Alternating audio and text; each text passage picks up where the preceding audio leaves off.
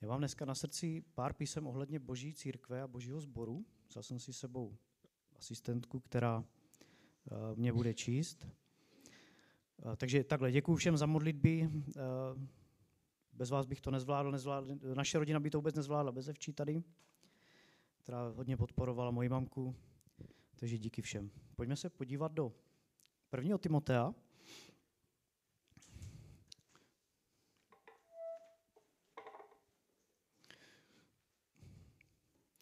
Cítíte se, že sem patříte do tohohle sboru?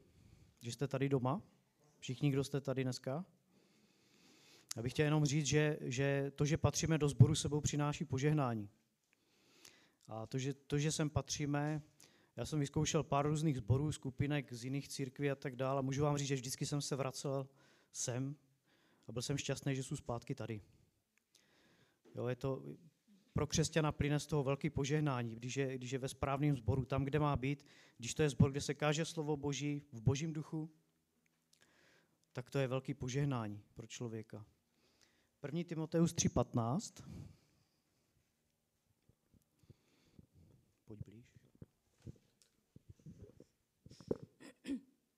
Kdybych se ale zdržel, chci, abys věděl, jak je třeba si počín, počínat v božím domě, což je církev živého Boha, pilíř a základna pravdy. Církev živého Boha je pilíř a základna pravdy. Vidíte to tam? V tomhle světě je plno dezinformací. Jestli jste si všimli, eh, co se týče třeba ČT24, já jsem se musel úplně přestat dívat na to. Vemte si, co se týče covidu, co se týče toho, co se dělo, co se vysílá. Eh, spoustu lidí, kteří měli nějaký postoj, tak byli označováni za dezinformátory a za půl roku se ukázalo, že to je pravda. Jo, v tomhle světě se všechno mění ze dne na den, nikde není jistota. Člověk nikde nenechází jistotu. Tady se píše, že církev živého Boha je pilíř a základna pravdy. Toto je kotva tvojí duše. Jestliže se tady káže Boží slovo v Božím duchu, pak tady je pro tebe ten pilíř tvýho života, ta základna pravdy můžeš se spolehnout na to, že tady uslyšíš pravdu Boží. Jo? Nikde jinde ji neuslyšíme. V televizi, na internetu. Církev Boží je pilíř a základna pravdy. Pokud je tady někdo, kdo si ještě nevybral svůj sbor, nebo váha, nebo, nebo neví, tak si prostě vyber svůj sbor. Rozhodni se, že budeš milovat ty lidi, rozhodni se, že budeš věrný svýmu sboru Rozhodni se, že dáš svoje srdce tomu sboru, svoje desátky tomu sboru a buď, buď prostě věrný ve svém sboru. Bůh to takhle udělal. Bůh to prostě teďka žijeme v církevní době, Bůh to takhle učinil, že se scházíme po zborech a e, lidi, kteří zůstávají sami, já jsem si všiml tady této věci, že, že prostě lidi, kteří zůstávají sami doma a říkají, že jim stačí se modlit a číst si Bibli doma, tak postupně nějakým způsobem, tak jak máte velkou loď a prostě ona pluje nějakým směrem, tak postupně nějakým způsobem oni začali měnit kurz ti lidi a, a pak když je vidíte po další době, tak zjistíte, že to není ze dne na den, ale tak nějak postupně ta, ta, jej, ta loď života začne měnit kurz a najednou oni půjdou úplně jiným směrem. A zabývají se věcma, které jsou úplně démonické. Jo? Znám to. Pár mých blízkých prostě eh, sem chodilo, jak přestali chodit. Prostě to úplně vidíte, jak ten život začne ujíždět úplně jiným směrem. Jeho církev je pilíř a základná pravdy. Potřebujeme se srovnávat taky navzájem. Já jsem říkal lidem na skupince, pokud budete vnímat, že nekážu Boží slovo, nebo že nežiju podle Božího slova, tak, tak prosím vás, řekněte mi to, hlavně mi to řekněte. Jo? My se potřebujeme kontrolovat trošku v uvozovkách, potřebujeme se kontrolovat navzájem, potřebujeme se kalibrovat spolu navzájem, tak jak se scházíme. Jo? Církev je pilíř a základna pravdy. Je to tak? Pojďme se podívat do 1. Korinské 3.9.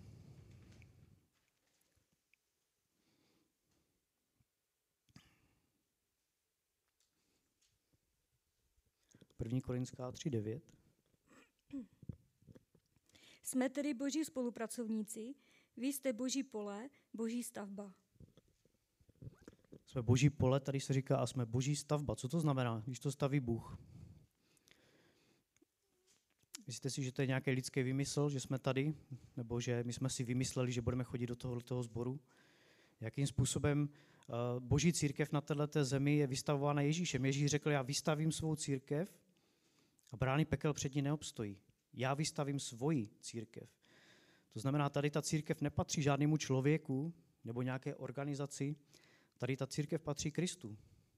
Že? Kristus je náš pastýř, hlavní pastýř, a Kristus zvolil pastora. Jo? Neexistuje něco jako, jako že lidi volí pastora. Jo? To, je, to se blíží prostě politické straně a to už se blíží mafii postupně. Bůh volí pastora, Bůh určuje pastora a pastor se bude zodpovídat jo, za tenhle ten sbor nebo za svůj sbor. Jo, takže my jsme boží pole, my jsme boží stavba. Takže Bůh to buduje a Bůh to staví nějakým způsobem. Ježíš řekl, ne, vy jste si vybrali mě, ale já jsem si vybral vás. Jo, on si vybral nás. To není to, že my jsme se rozhodli, že uvěříme a rozhodli jsme se chodit do tohohle sboru, ale Ježíš tě nějakým způsobem uh, oddělil a povolal tě k tomu, uh, abys byl tady dneska a abys mu uvěřil a povolal tě k sobě samotnému. Pojďme se podívat do Jeremiáše 1, Jeremiáš 1.5.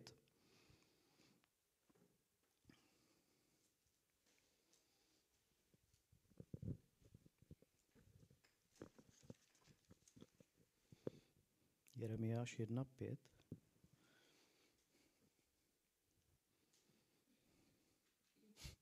Evča nemá Jeremiáše v Biblii?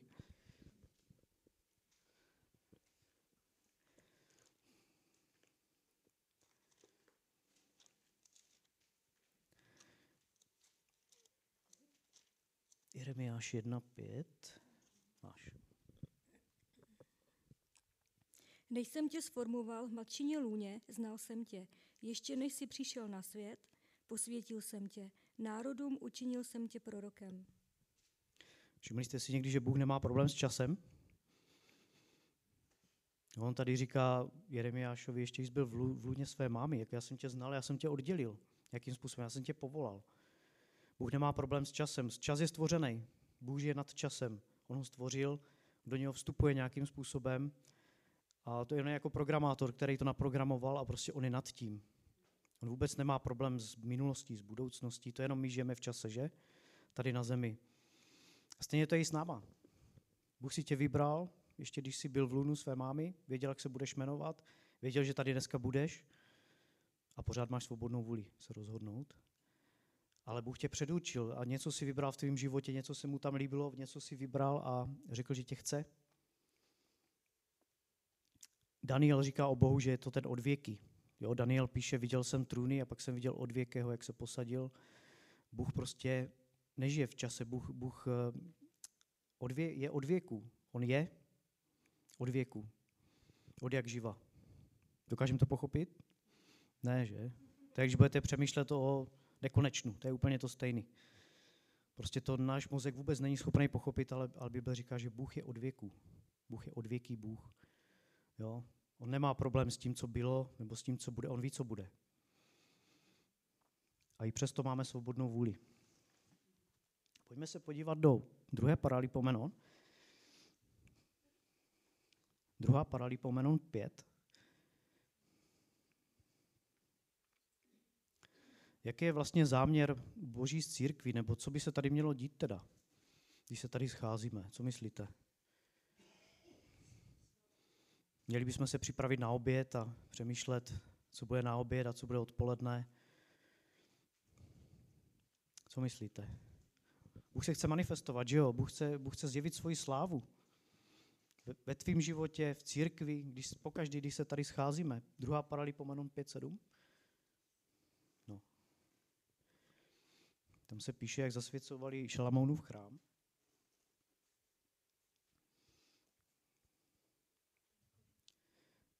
5, 7 a 14.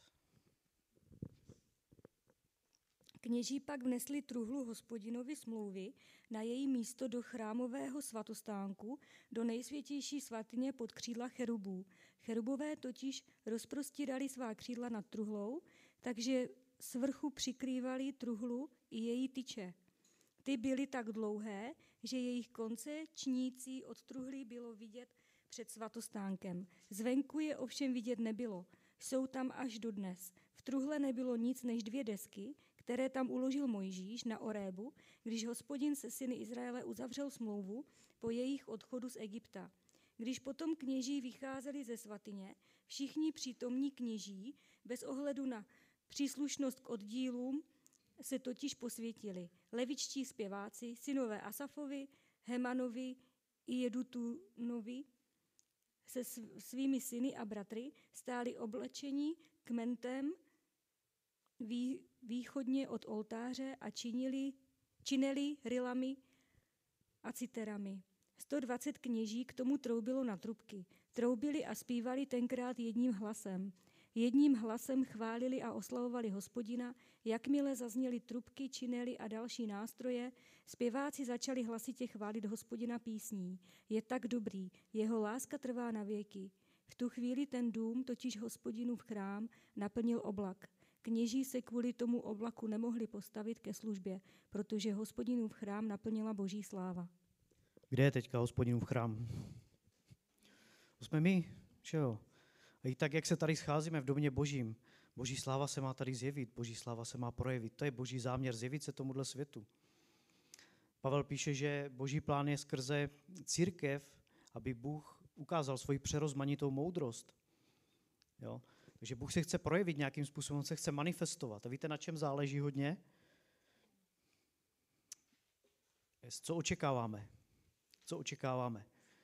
Když se podíváme na církev korinskou, vemte si, co se tam všechno dělo. Já si myslím, že neměli zdaleka takový poznání, který máme my, ale přesto, přesto eh, se tam Bůh manifestoval, přesto dary ducha tam působili v úplném zmatku a chaosu, lidi žili v hříchu. Oni prostě tak hladověli po Bohu, tak chtěli Boha, že Bůh se tam prostě manifestoval. Jo? To, je, to je boží touha, to je boží záměr se manifestovat na tomto místě. To znamená, když sem někdo přijde, tak aby musel činit pokání.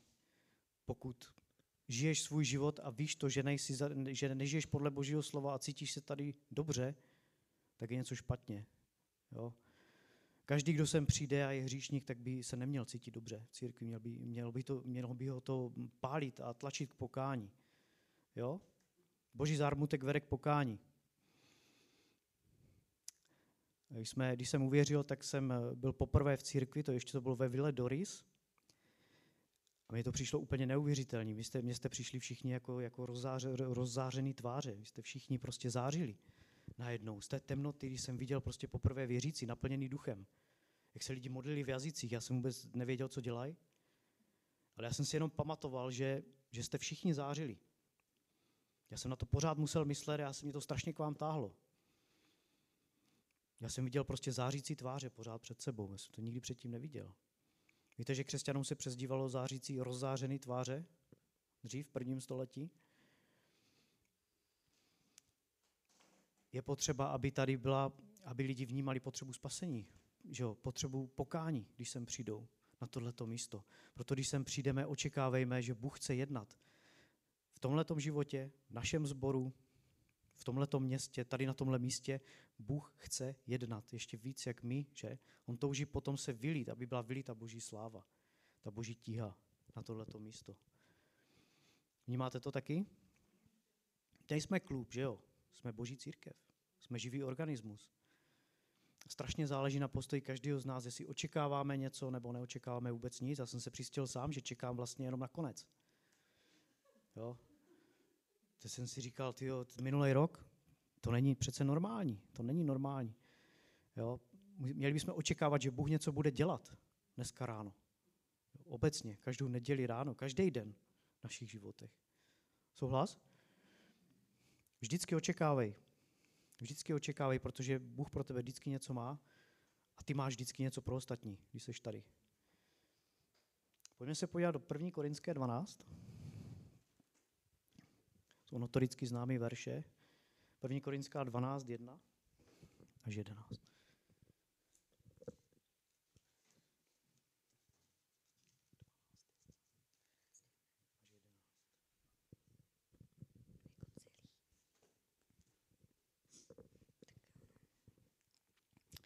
Pokud jde o duchovní dary, bratři, nechci, abyste zůstali v nevědomosti. Víte, že jste ještě jako pohané chodili k němým modlám, jak jste k tomu byli vedeni. Proto chci, abyste věděli, že nikdo, kdo mluví v duchu svatém, nemůže zlořečit Ježíši. Tak jako nikdo nemůže prohlásit Ježíš je pán jedině v duchu svatém. Jsou různé dary, ale tentýž duch. Jsou různé služby, ale tentýž pán. Jsou různá působení, ale všechno ve všech působí tentýž Bůh. Každý ovšem dostává projev ducha ke společnému užitku. Jednomu je skrze ducha dáno slovo moudrosti, jinému od téhož ducha slovo poznání, dalšímu víra v tomtéž duchu a jinému dary uzdravování v tomtéž duchu. Jinému konání zázraku, jinému proroctví, jinému rozlišování duchu, jinému různé druhy jazyků, jinému výklad jazyků. To vše ale působí jeden a tentýž duch, který obdarovává každého jednotlivě, jak sám chce. Tady se píše, že každý má něco. Každý dostává nějaký projev ducha, to jsou vlastně projevy ducha, to nejsou dary ducha, to jsou projevy ducha. A každý má něco, když se scházíme a má to k čemu? Proč, proč to je? Ke společnému užitku. Každý má něco. Jo, tady se nepíše, že, že, že pastor má něco, nebo jenom někdo, nebo zpěváci. Tady se píše, že každý má něco. Pokud chceš, Bůh si tě bude používat. Po každý. Duch svatý tady, tady jim to Pavel rozhazuje na různý, na různý dary, na různé kategorie, protože potřebuje udělat pořádek v té, v té korinské církvi. Nemůže, nemůžeme to úplně brát jako dogma, to, co se tady píše, jo, protože Duch svatý si nás může používat v různých darech. Jo, ale to je jenom o nás, to je jenom o tom, jestli chceme, jestli očekáváme, jestli potom toužíme. A tady se píše, když se scházíte, obecně, když se scházíte v církvi, na skupinách, každý má něco. Potom dál píše Pavel, že nejdůležitější je právě to proroctví, což není proroctví ze starého zákona, že jo, to je, tady si myslí inspirovaná promluva, nebo prostě ta inspirace duchem božím. To je to proroctví, to může být, eh, nevím, veršování, malování, tanec, to, co, to, co inspiruje duch boží, většinou je to teda promluva, tak tomu, to, tomu se říká to i proroctví, to prorocký dar, ale není to proroctví, že prorokuješ budoucnost, že? Takže obecně, co potřebujeme? Potřebujeme očekávat, že Duch Svatý tě použije, že použije každého z nás. Každý má něco ke společnému užitku. Není to super? Každý má něco. Nikdo nemůže mít výmluvu. Prostě já nemám nic. Jo? Takže každý má něco. Je to k budování církve, že? Pojďme se podívat do Matouše 21.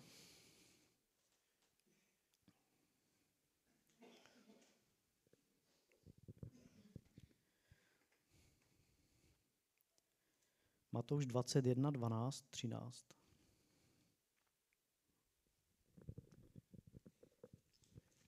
Ježíš pak vešel do chrámu a vyhnal všechny, kdo tam prodávali a nakupovali. Zpřevracel stoly směnárníků i sedačky prodavačů holubic se slovy je psáno, můj dům bude nazýván domem modlitby, vy, ale vy jste z něj udělali doupě lupičů. Tady tohle se píše i v Janovi, je tam, je tam psáno, že se jim připomněl ten verš ze žalmu, že horlivost pro tvůj dům tě stravuje. A tam se píše, že Ježíš si upletl bič. Že jo? Takže to není něco, co je, co je emočně vypjatý, to není něco, že by se naštval a nedokázal se ovládnout, to je normálně chladnokrevná, chladnokrevná věc. A vemte si, jak mu záleželo na tom, co se děje na tom vnějším nádvoří v chrámu. Myslíte si, že mu záleží, co se děje dneska v církvi? Úplně stejně. Jo, já úplně si nejsou jistý, jestli bych chtěl, aby Ježíš tady stál a kázal. Nevím, jestli bych se neschoval někam radši. Jo, tady vidíme tu, to, to Ježíšovo srdce pro, pro dům jeho otce, že jo, pro ten chrám boží. Že tam měli probíhat, probíhat něco úplně jiného než kšeft, že? Protože lidi přicházeli do, do, k tomu chrámu do Jeruzaléma, a ne, aby ne, sebou nemuseli tahat ty oběti, tak si je tam kupovali, že jo. Takže se tam udělal prostě biznis. Bylo to to vnější nádvoří, který viděli i pohani, který mohli vidět i pohani. A prostě vidíme Ježíše, jak se naštval, že? A co udělal? Takže je tady určitá citlivost pro ten boží chrám, jo? pro tu církev boží, pro to, pro to uspořádání boží. Je dobrý obecně se nechat soudit Ježíšem, soudit, nechat soudit svůj život, Moudrý člověk nechá soudit svůj život Ježíšem, aby upletl bič a vypráskal to, co tam nemá být.